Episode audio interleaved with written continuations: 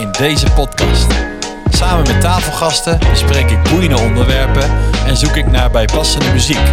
Stap jij in en ga je mee met de boer? On tour.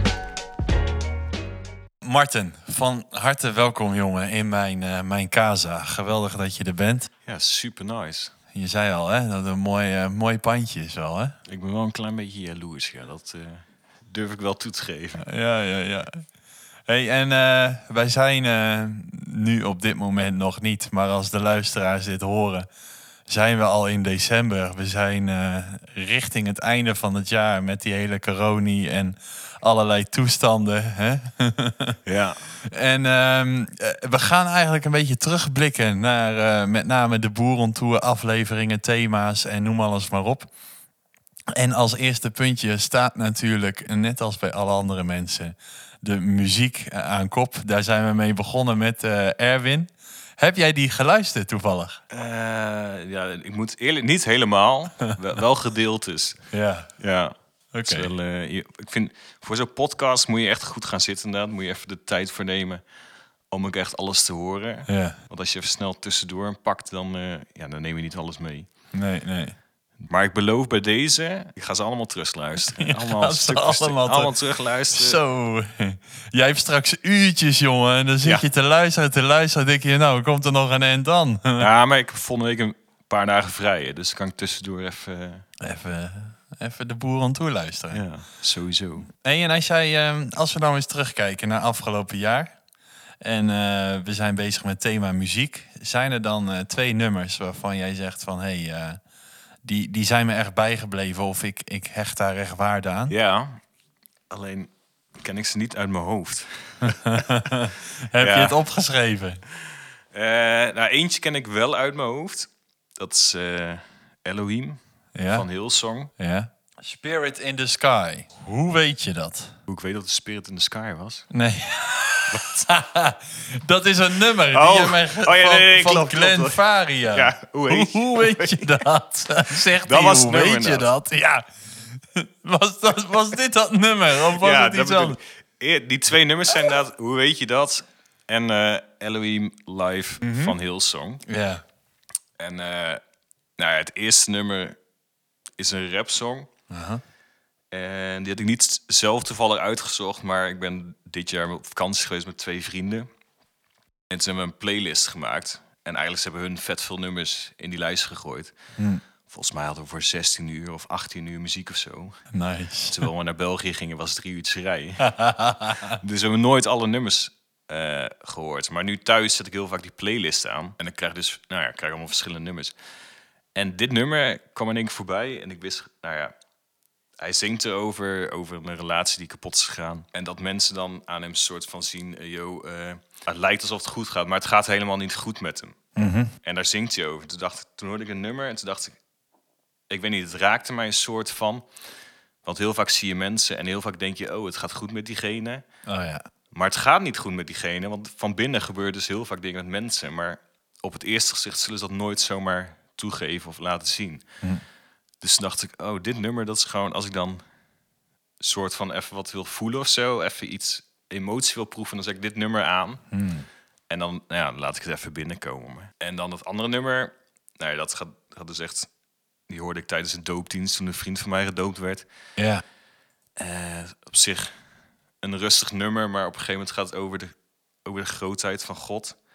Dat hij alles gemaakt heeft en dan kan ik een soort van heel relaxed onder worden, weet je wel. Gewoon, eh, als ik dit nummer aanzet, dan, dan bouwt het zich op en dan Ja. gaat het gewoon over de grootheid van God. En dan eh, ja, ben ik gewoon super chill. Dus dan Ja, ja. word ik gewoon rustig, kan ik desnoods meeblaren keihard. Ehm, dus ja, de ene, ene nummer gaat echt puur over emoties en het durven laten raken en wat er bij mensen binnen zit. En bij het andere nummer kan ik juist super rustig worden, omdat er een grotere God is die uiteindelijk alles ehm, ja, soort van onder controle heeft, of waar je terecht kan. Hm, mooi. En dat is dan Elohim van Hillsong. Ja, En je hebt er nog eentje toegestuurd. Spirit in the Sky van Norman Greenbaum. ja. Wat, eh, wat is daar het verhaal achter? Nou, die komt dus ook bij die playlist uit België vandaan. Hm. En die heeft ook een vriend van mij er weer ingegooid. Ja. Maar ik vind het gewoon een, een super grappig deuntje. En het nummer gaat dus ook over de Heilige Geest of iets in die kant. Maar degene die het nummer geschreven heeft, die is niet eens christelijk volgens mij. Dat was Nee. volgens mij een Jood. En die dacht, oh, ik, laat, ik wil een soort ander nummertje maken en ik ga dat nummer maken. Dus je een soort christelijk gospelnummer. Wat volgens mij niet eens door een christen gemaakt is. Dus ik vind, ja, het klinkt lekker ouderwets. Dus eh wanneer kan ik ook wel op losgaan. Lekker. Ja. Klinkt goed. Ik ben heel benieuwd. Aan het eind van de interview dan eh, introduceren we de nummers. En dan eh, wordt dat gewoon jouw mix natuurlijk. En dropjes erin. Daarom heb jij het natuurlijk allemaal eh, uitgekozen daarvoor. Dus dat is super nice. Man, mooi ook om te horen hoe je, hoe je dan muziek gebruikt als een soort emotionele deur als het ware. Dat je even de deur openzet om emoties toe te laten of juist even te uiten. Ja. Dat is wel mooi. Ja, dus heel veel mensen die mij kennen, die zullen ook zeggen, ja, die Marten die heeft bijna geen emoties of zo. hoor. Dus als die dit allemaal terugluisteren, denken ze, wat is dit? nee, maar ik heb laatst tijd eh, dat met muziek of zo. En ik denk dat het ook vooral komt dat ik met die twee vrienden op vakantie ben geweest. Ben je gewoon een week weg geweest. En je hebt een soort van al die nummers. De meeste hebben hun maar je krijgt toch een soort waarde connectie eraan, inderdaad. En als je dan echt naar nummers gaat luisteren, dan hoor je dus inderdaad, oh ja, het komt echt vanuit passie of vanuit hart of vanuit emotie. Of, Ja. of nou ja, dat is. eh, ik heb zelf wel eens met Dennis natuurlijk rap gemaakt, zo weet je wel, voor Sunrise en dat soort dingen. Ja, En dan schreef je ook gewoon vanuit je hart. ja. Dus ja, er zit een veel diepere laag in, in de muziek. Heel vaak. eh, ja. Vaak zeggen mensen dus van... joh, die Martin die toont eigenlijk helemaal geen emotie en zo. Maar dat is wel grappig, want ik ken jou niet zo. Ik ken jou meer als een man die juist wel heel eh, passievol en emotie kan tonen. Maar misschien is het ook omdat emo ik vind dat emoties op vele manieren kunnen laten gezien worden. En niet op één, één bepaalde manier. Dus misschien dat ik het merk op andere vlakken. Maar Ik denk dat jij meer die passie ziet en zo. En als wij een gesprek hebben, inderdaad, dan. eh, weet niet, dan ga je vanzelf wel iets, iets, iets een laag dieper. En ik denk dat heel veel anderen die zullen. Dat heeft, dat heeft meer met gevoel te maken. Zo. Ik zal niet heel snel mijn gevoel zomaar tegen anderen uitspreken. nee.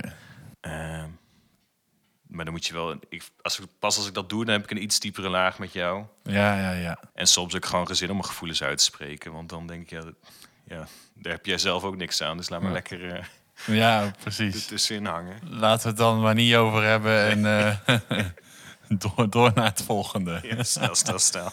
Ja, precies. Oké. Nee, maar mooi dat je dat wel bewaakt eh, voor bepaalde mensen. En Ja. dat je dat eh, juist dan daar laat tonen als je denkt van... hé, hey, ik kan nu een laag dieper, dan eh, is dit misschien wel het goede moment. Vat je mooi samen zo. Ja, dat is ook wel een mooie, mooie eigenschap. Hey, en ehm, ons tweede thema, die heb je dan waarschijnlijk ook voor de helft of niet geluisterd. Ik voel me echt heel slecht, joh. Oh, wat erg, jongens. En ik dacht nog wel dat jij zo'n trouwe Ik luisteraar ben ook wel een trouwe luisteraar, maar ik luister niet alles af. Dat is een beetje... Oh, ja, kijk, nu komt de aan bij de mouw. Ja, maar dat is niet erg, dat is niet erg. Kijk, straks over twee weken, jongen, dan zien we elkaar weer eens een keer ergens en dan zeg je, goh, Sjoerd, jongen. Ik ben zo blij dat ik al die afleveringen nu echt helemaal volledig heb afgeluisterd. Ja. Dat was vaderschap. En eh, vaderschap, dat ging met name over eh, eh, Clemens Knispel. En hij, hij is vader van een zoontje. En heeft een vrouw en is vader. En hij vertelde al zijn ja, werkzaamheden daarin. Wat hij allemaal moest doen. En wat eh, waar hij in, in streed. En waar hij ook blij van werd. En... toen ging ik daar eens dieper over nadenken en ik stel eigenlijk iedereen dezelfde vraag. En dat is, eh, als jij denkt aan vaderschap en je denkt aan God, hoe zie jij eh, God als vader? Ja, toen je die vraag stuurde, dacht ik, oh, oh oké. Eh, Dat wordt een hele lastige. Ja, ik moest een beetje, soms zakelijk en soms relationeel en soms vriendschappelijk.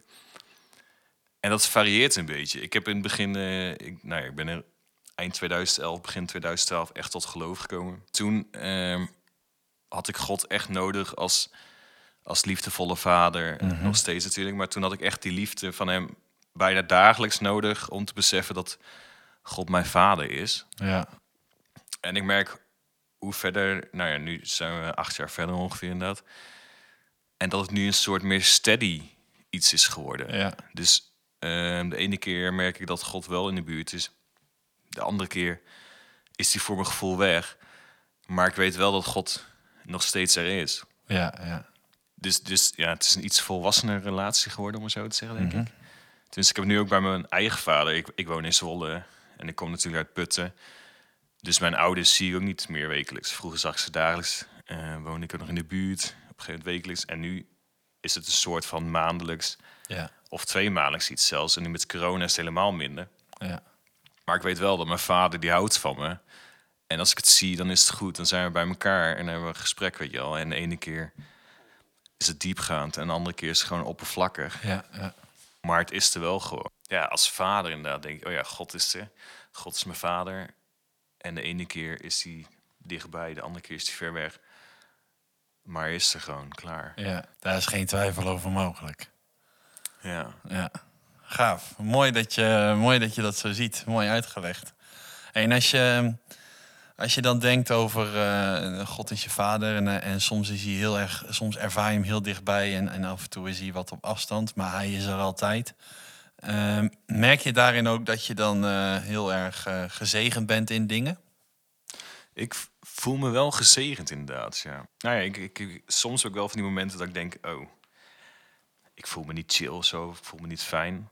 Ik geloof ook dat het bij het leven hoort, want het leven hier is niet volmaakt en er zit gewoon een, een rauwheid aan het leven ehm, waar we helaas mee te dealen hebben. Maar als ik dan om me heen ga kijken, nou, als ik kijk, nou ja, ik ben een paar jaar geleden naar Zwolle verhuisd. Ehm, ik heb een mooi appartementje op onverklaarbare wijze, want ik moest eh, nou, ik, moest, ik, was bij, ik was een huisgenoot van iemand en ik moest het huis uit. En ik had een maand later had ik gewoon een flatje in de Palestrinelaan. Terwijl Oh, joh. ik pas een jaar ingeschreven stond. Oké, Dus- nou. Vet bizar, want niemand heeft dat of zo, weet je wel. Dus ik woon nu op een mooi plekje. Ehm, als ik kijk naar de mensen omheen in Zwolle, zijn allemaal toffe gasten. Ehm, bij mijn baan, wer- mijn werk gaat gewoon door. Ehm, ik werk de woongroep, gaat door. Youth Christ gaat ook gewoon door. Ik krijg Ja. steeds betere connecties met de kinderen, met de jongeren. Ja, Eh, met ouders uit de wijk. Eh, nou, ik ben bezig met sport. En ik mag nu via die sport dan weer het kickboksen. Doe ik een trainersopleiding voor kickbox trainen. Weet je wel, ben ik ook met de jeugd bezig. ja, ja. Dus als ik gewoon alles zo om me heen kijk, denk ik... Ja, ik, het is gewoon eh, vet bizar hoe het dan zo loopt en hoe het gaat. Het is, dus voel je je gezegend, ja. Ja. Ja, Ja. voel ik. Ja. en zo, net als die vakantie met twee vrienden naar eh, België toe, inderdaad. Twee goede vrienden. Als ik terug ga naar die week, denk ik ook, oh, dit is super gaaf. En dan Ja. post daarvoor ben ik met twee andere vrienden naar Oostenrijk geweest, vlak voordat alles dichtging. Mhm. Dat is ook super vet. Dus, dus ja, ik eh, weinig te verklaren. Dat is mooi, man. Je noemt ook eigenlijk best wel een hele waslijst op. En eh, sommige dingen die, die je noemt, dan eh, net toen je aan het vertellen was, dan denk ik, oh ja, we zijn. eh, veel mensen die zien dat als een soort van eh, vanzelfsprekend. Dat je dan een eigen plekje hebt, een mooi plekje, dat je kan sporten, dat je met jongeren bezig kan. Zeker ook in deze tijd dat je überhaupt je werk nog kan doorzetten. En eh, ik vind het dan juist mooi dat je die dingen benoemt, omdat eh, hè, werk, huis, sport is allemaal een beetje misschien vanzelfsprekend als je een beetje geld hebt en je kunt je maandlast betalen.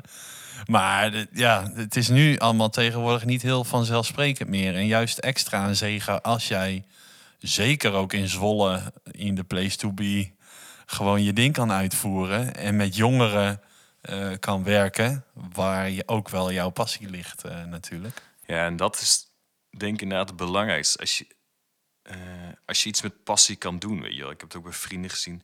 Ik doe mijn werk met passie. Ik doe mijn werk niet voor het geld, want dat kan ik beter stoppen. Ehm, maar ik doe het vanuit die passie. En ik heb ook vrienden dus inderdaad, en die werken voor het geld.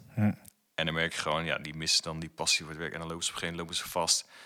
En dan word je zagrijnig en dan heb je geen zin meer in je werk. En dan gaat het thuis ook niet meer goed. En dan bouwt het zich op. Ja, dan krijg je echt zo'n sneeuwbaleffect. Ja, Ja. terwijl als je dus inderdaad gewoon dingen met plezier kan doen waar je blij van wordt. ehm, en waar je anderen ook nog eens mee blij mee maakt. Weet je, dat is alleen maar positief voor jezelf en voor anderen. Ja, ja. Waardoor je dus een pos- positief sneeuwbaleffect krijgt.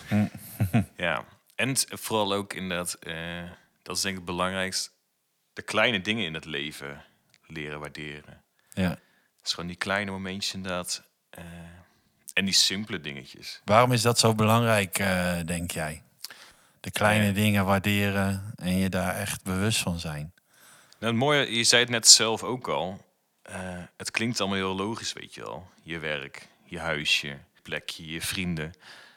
Maar als ik dus een beetje om me heen kijk... en dat komt misschien ook door dat ik ook in social work zit... maar ik kom zoveel mensen tegen die het eigenlijk niet chill hebben. Of, of ik kom kinderen tegen uit gebroken gezinnen, eh, gescheiden ouders... mensen met armoede of, of, of weet ik veel allemaal wat.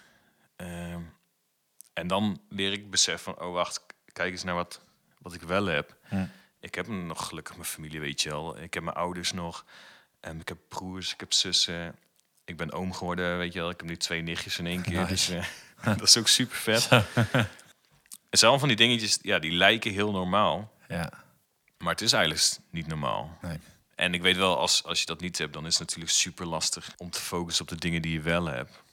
Maar ik denk dat bij mij is het ook wel een proces geweest, inderdaad, om dat te leren. Nou ja, heel mooi voorbeeld is, en dan moet ik even teruggaan naar toen ik net tot geloof kwam. Toen zat ik bij Defensie, dus ik zat gewoon in het leger. Eh, ik heb pas mijn contract terug, teruggekregen en ik had een contract tot 2025.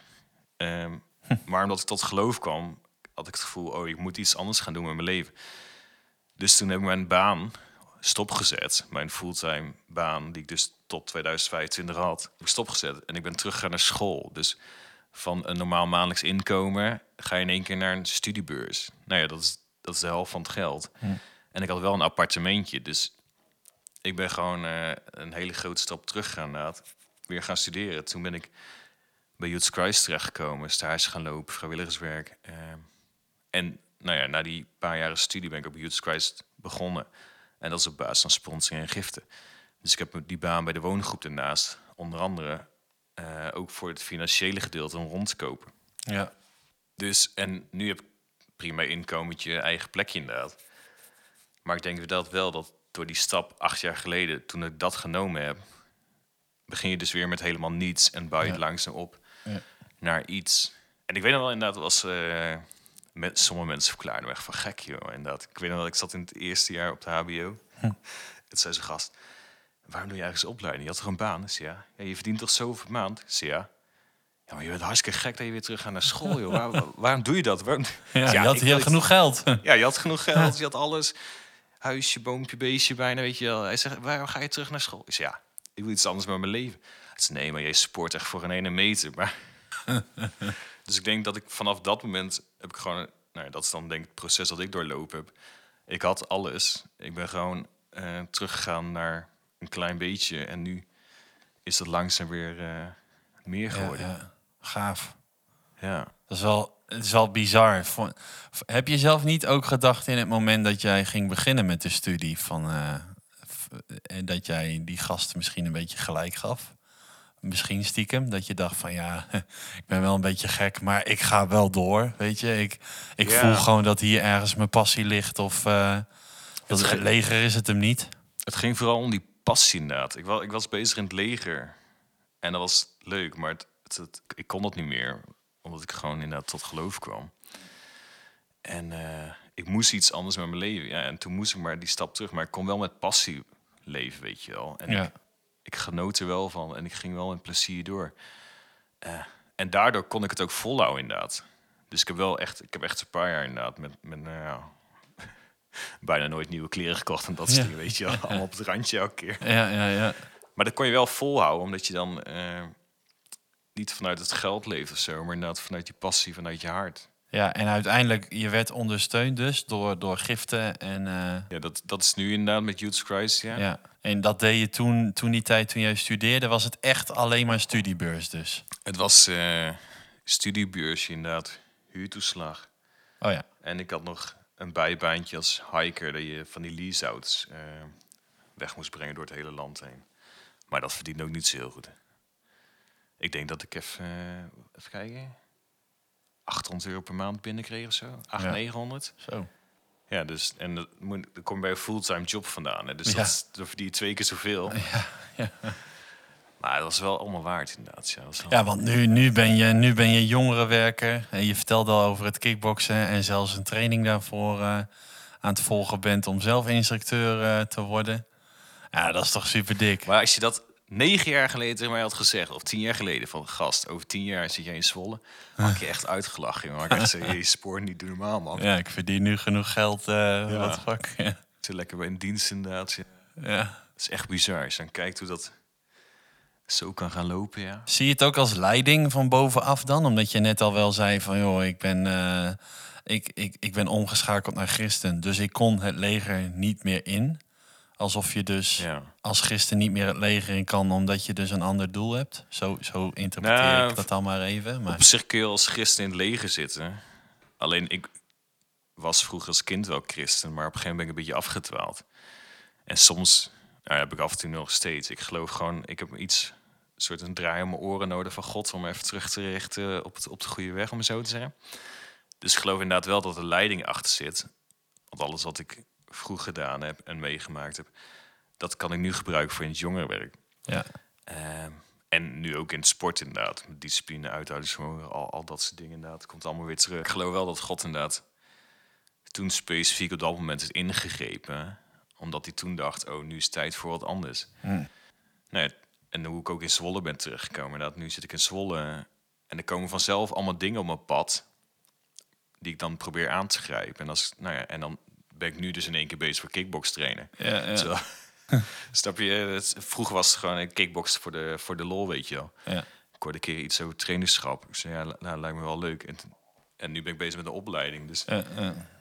dus eh, Super dik, toch? ja, het is echt vet, joh. Hey, en, en, en je praat over veel zegeningen en wat je zeker de afgelopen jaren hebt meegemaakt. En als ik dan even een sprongetje doe naar afgelopen jaar, Oh ja. waarin er eh, veel, veel focus door heel veel mensen om ons heen lag op die corona. Wat, ehm, wat zou jij die mensen als bemoediging of motivatie mee willen geven van hey, ik, ik put hier heel veel kracht uit of ik put hier heel veel energie of passie uit, ja. wat wel nog kan. Het is wel een hele lastige. Want ik merk dat ik zelf ook een beetje corona moe begint te worden, weet je wel. Al dat digitale gedoe. Maar ik merk wel hoeveel een eh, ontmoeting betekent. Dus ik kan me nog goed herinneren dat... eh nou, dat komt ook bij het jongerenwerk vandaan. Maar op een gegeven moment moest alles stoppen, moest alles dicht... en moesten we alles digitaal doen. Nou ja, dat werkt voor geen ene meter. Toen mochten we weer de straten op... En toen eh, nou, nee, neem je die handgel mee, weet je wel. Mochten we weer de voetbalkooi neerzetten voor de pannen. Oh ja, ja. Maar we hadden ook borden anderhalve meter afstand houden. En toen kwam dus een jochie naar me toe. Die zegt, ja, kom, eh, we mogen weer voetballen. Ik zei, ja, eh, sorry, de jeugd mag voetballen. Maar wij mogen niet meer voetballen met jullie. Want wij moeten afstand houden. Ja, maar dat, nee, maar we kunnen toch wel samen in de kooi voetballen? Ik zei, nee, nee, sorry. En toen werd hij boos. Toen ging Ja. tegen het bord aan lopen schop, schoppen van anderhalve meter. Joh. Dus, eh, ik zei, wat doe jij nou? Ja, kaas en dit en zus en zo. En de klote corona. Want dan zien we jullie eindelijk weer. En dan kunnen we nog niet samen voetballen. ja. En nou ja, toen kregen we weer die mini-lockdown. En nu, omdat eh, nou, hij is jonger dan eh 18, dus dat scheelt een heel stuk. Nu doe ik samen met hem de tuin, weet je wel. Dus nu zit ik bij Youth Christ. En doe ik af en toe met hem samen de tuin. En werk ik gewoon één op één. Maar dan denk ik, wow, toen de lockdown kwam... Wij waren er altijd, zag ze af en toe. Ja. En dacht je, nou, het is een beetje standaard voor ze. Toen konden we eindelijk weer de straat op. Zag dus wat voor frustratie dat opriep... omdat ze ons niet meer konden ontmoeten. ja. En nu kun je gewoon weer in elkaar investeren. Dus, en dan merk ik ook met vrienden... eh, ik heb nu een paar goede vrienden die ik dan zie. Die zag ik vroeger veel minder vaak. eh, maar nu door corona ga je specifieker met vrienden afspreken. Dus maak je meer een soort selectie... waardoor je wel nou ja, niet bij de bet nou, betere vriendschappen uitkomt. Je kunt... eh, je komt tot de diepere ontmoeting, om het zo te zeggen. Ja, ja. Je komt echt met elkaar in contact. je komt echt met elkaar in contact inderdaad. En eh, ik denk dat dat het mooiste inderdaad dus die is. Of je kunt kijken naar wat je niet hebt. En dat je... Nou ja, ik heb dus het voordeel dat ik wel de straten mag en dat soort dingen wel. Maar volgens mij is het mooi om te kijken naar wat je wel hebt inderdaad. Ja. Dus nou ja, je mag met een paar vrienden afspreken. Als je dan met elkaar afspreekt, zorg dan dat die momenten ook waardevol en kostbaar zijn. Weet je wel, ik, ik heb van de weekend ook. Ah, ik ging naar twee vrienden toen. Was ik toen met Oostenrijk op vakantie geweest. Nou, die zie ik maar één keer in de twee maanden of zo. Zaten gezellig in de tuin met een kampvuur erbij, een biertje erbij.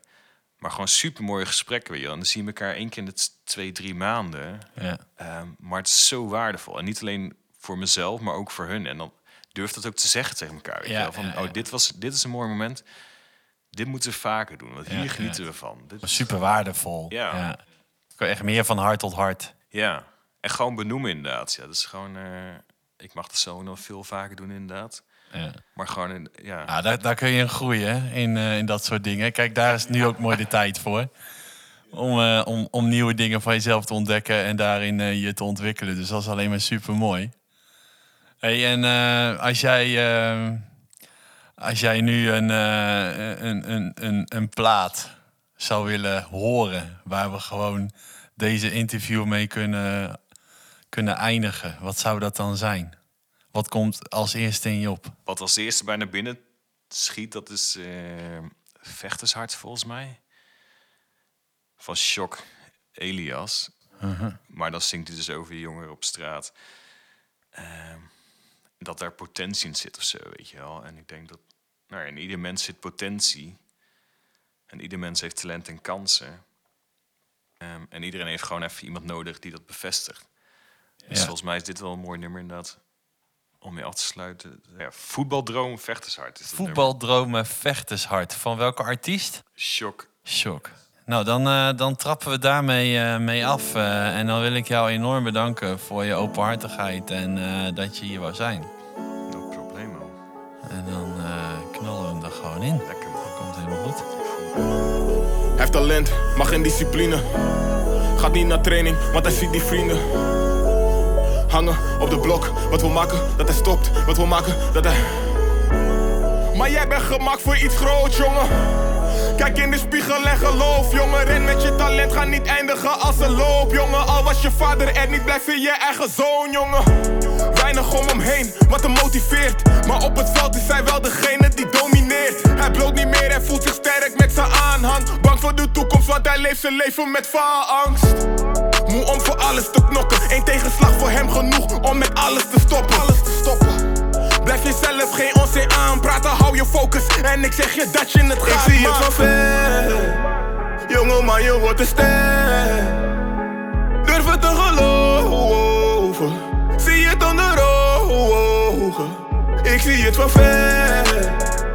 Jongen, maar je wordt een ster. Durf het te geloven. Zie het onder ogen. Ik zie het van ver. Jongen, maar je wordt een ster.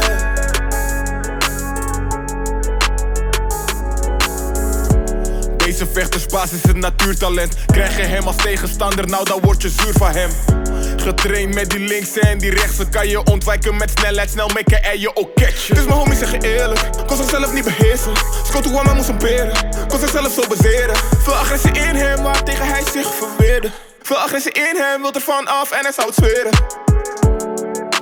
Ja, hij kan het zeker maken. Maar moet zijn agressie achterwege laten. Weinig wat hij van dit leven verwacht. Een heet hoofd en ook erg snel op zijn teentjes getrapt. Op school geen hoge cijfers, maar de straat die geeft hem een acht. Waar hij geen antwoorden vindt, dan spreekt zijn gedrag. Die spot is van jou, dus zorg dat je het claimt. Broeder, je bent niet alleen. Ik zie het van ver. Jongen, maar je wordt een ster. Durf het te geloven. Ik zie het van ver. Jongen, maar je wordt een ster.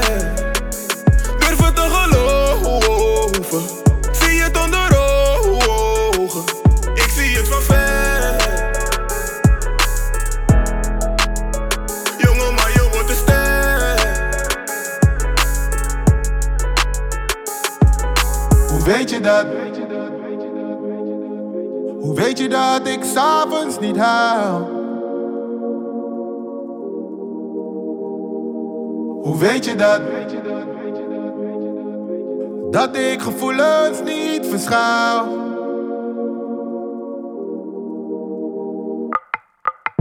Winters koud, deze zomers ook. Liefde is gebakken lucht en mijn dromen ook. Het is een keus, het is niet waar ik in geloof. Toch heeft dit wilde leven minder risico's. Ik berg mijn hart, verdun mijn bloed. Bitterzuur of bitterzoet. Pikkel hard, maar zonder moed. Overdaad en ondervoed. Dus ik twijfel of je mij wel kent. Alsof je denkt dat ik veruit ze ben. En dat ik liever niet meer bij je ben. En dat ik jou heb losgelaten. Dus ik twijfel of je mij wel kent. Alsof je denkt dat ik veruit ze ben. Je zegt je voelt het niet meer. Want het doet me geen zin. Hoe weet je dat?